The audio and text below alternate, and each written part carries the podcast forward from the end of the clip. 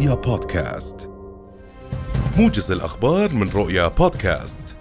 يشيع فلسطينيون في مدينة نابلس جثامين ثلاثة شبان استشهدوا فجر اليوم خلال اجتياح قوات الاحتلال الإسرائيلي مخيم بلاطة في المدينة. واقتحمت قوات كبيرة من جيش الاحتلال المخيم فجر اليوم وسط إطلاق رصاص كثيف واندلاع مواجهات. الأمر الذي أدى إلى استشهاد الشبان الثلاثة وإصابة العشرات أحدهم إصابته بليغة. وذكر شهود عيان إن قوات الاحتلال نشرت قناصتها فوق بعض المنازل القريبة من المخيم كما منعت مركبات الإسعاف من إخلاء الإصابات. أدانت اللجنة الوزارية العربية المكلفة بالتحرك الدولي لمواجهة السياسات والإجراءات الإسرائيلية غير القانونية في مدينة القدس بأشد العبارات.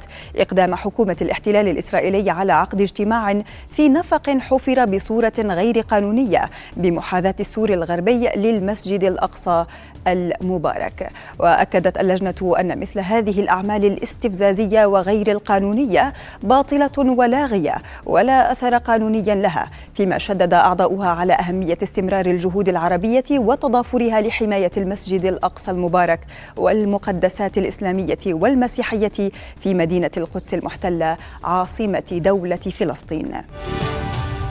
نددت وزارة الخارجية الأمريكية بما أسمتها زيارة وزير الأمن القومي في حكومة الاحتلال الإسرائيلي إتمار بن كفير للحرم القدسي الشريف والخطاب التحريضي المصاحب لها. وقال المتحدث باسم وزارة الخارجية الأمريكية ماثيو ميلر إنه لا يجوز استخدام هذه المساحة المقدسة لأغراض سياسية داعيا جميع الأطراف إلى احترام قدسيتها. وجدد تأكيده على الموقف الأمريكي الراسخ الداعم للوضع الوضع الراهن التاريخي في الأماكن المقدسة في القدس والدور الخاص للأردن كوصي على الأماكن المقدسة. بحث نائب رئيس الوزراء وزير الخارجية وشؤون المغتربين أيمن الصفدي يوم أمس مع وزيرة الخارجية والتعاون الدولي الليبية نجلاء المنقوش سبل تعزيز العلاقات الثنائية في مختلف المجالات والقضايا الإقليمية والدولية ذات الاهتمام المشترك وجهود حل الأزمات في المنطقة. وأكد الصفدي وقوف المملكة إلى جانب ليبيا واستمرارها في دعم كل الجهود للتوصل إلى حل سياسي يتوافق عليه الليبيون السوريون من جانبها أعربت المنقوش عن تقديرها لدور المملكة في جهود حفظ الأمن والاستقرار والسلام في المنطقة ولمواقف الأردن الداعمة لليبيا وللمسار السياسي الساعي لإخراجها من أزمتها. نبه أمين عام المجلس الأعلى للسكان الدكتور عيسى المصاروي إلى ما وصفه بالانفجار السكاني على وقع القفزات في عدد سكان الأردن الذي وصل إلى 11 مليون و400 ألف نسمة منهم 32%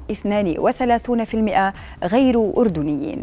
وبين مصاروي في حديثه لرؤيا أن حوالي مليونين ونصف المليون طفل ولدوا في الأردن منذ عام 2010 داعيا الجهات المختصة إلى تعزيز برامج تنظيم الأسرة ونشر الوعي وتقديم المشورة لمرتادي المراكز الصحية وعيادات تطعيم الأطفال.